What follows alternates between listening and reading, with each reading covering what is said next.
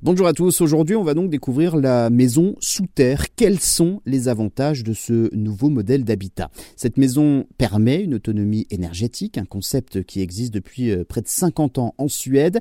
Cette nouvelle tendance consiste à construire autour d'une maison existante une immense cloche de verre. C'est en fait une maison sous cloche, recouverte d'une serre, une sorte de double pot. Cela permet d'absorber la chaleur ou de la garder lorsqu'il fait beaucoup trop froid.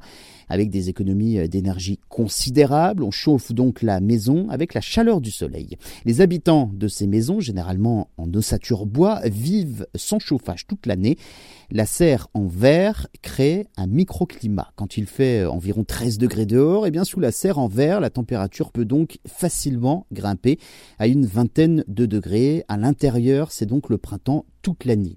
En Suède, on appelle ces maisons emballées donc dans une serre des maisons nature. Elles ont été inventées dans les années 70 par l'architecte Ben Verne.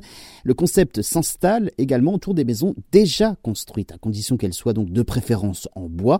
Mais c'est que récemment que ces maisons serres ont été construites dans les banlieues de Stockholm et de Göteborg.